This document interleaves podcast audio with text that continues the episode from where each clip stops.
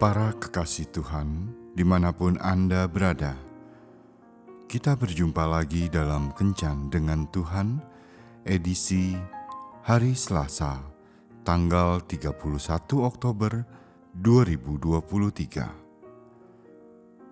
Dalam Kencan kita kali ini, kita akan merenungkan bacaan dari Injil Yohanes bab 15 ayat 15.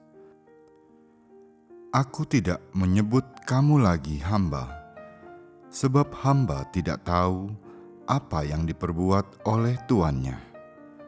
Tetapi aku menyebut kamu sahabat, karena aku telah memberitahukan kepada kamu segala sesuatu yang telah kudengar dari Bapakku.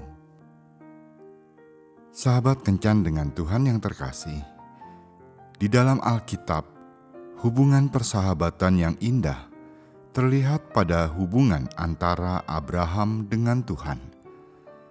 Kita dapat melihatnya pada kisah Sodom dan Gomora.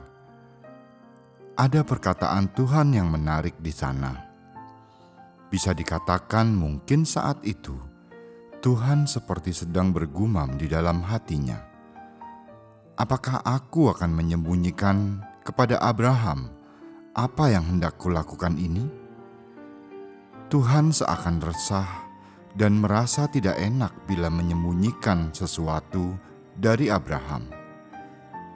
Ia merasa perlu menceritakan keinginannya untuk memusnahkan Sodom dan Gomora kepada Abraham.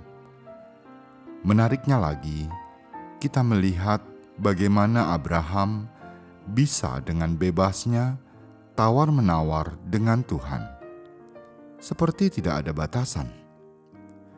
Beginilah hubungan persahabatan yang benar, menganggap satu sama lain penting, sehingga merasa perlu untuk saling bertanya, berdiskusi, dan merasa tidak enak bila menyembunyikan sesuatu. Hubungan yang indah, bukan? Lantas, apakah kita pun bisa memiliki hubungan yang indah ini dengan Tuhan? Sesungguhnya, Tuhan bisa menjadi sahabat bagi siapa saja tanpa memilih-milih. Ia tidak hanya menjadi sahabat Abraham, tetapi bisa juga menjadi sahabat bagi kita. Namun, yang terjadi, kitalah yang justru tidak menjadikannya sebagai sahabat. Bila kita ingin Tuhan menjadi sahabat kita, maka kita harus memiliki hubungan yang erat dengannya. Ingat, hubungan yang erat hanya tercipta dari komunikasi yang erat pula. Berdoa dan merenungkan firman-Nya adalah sarana komunikasi yang dapat kita pakai untuk terhubung dengannya. Maka kualitas hubungan kita dengannya tergantung pada seberapa banyak kita mempergunakan sarana tersebut. Seharusnya kita bersyukur karena ia terlebih dahulu menganggap kita sahabatnya. Sekarang tinggal bagaimana kita Maukah kita menjadikan Tuhan sebagai sahabat? Berkomunikasilah dengan bebas kepada Tuhan, namun sopan.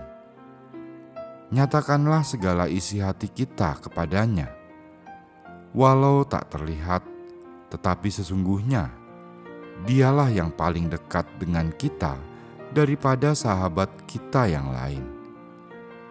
Belajarlah untuk menempatkannya sebagai yang pertama dari orang-orang yang hendak kita temui untuk diajak berbagi, bertukar pikiran, mendapatkan motivasi, dan sebagainya.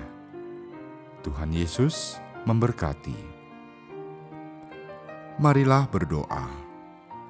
Tuhan Yesus, terima kasih karena Engkau mau menjadikan aku sebagai sahabatmu mampukanlah aku agar dapat menjadi sahabat terbaikmu.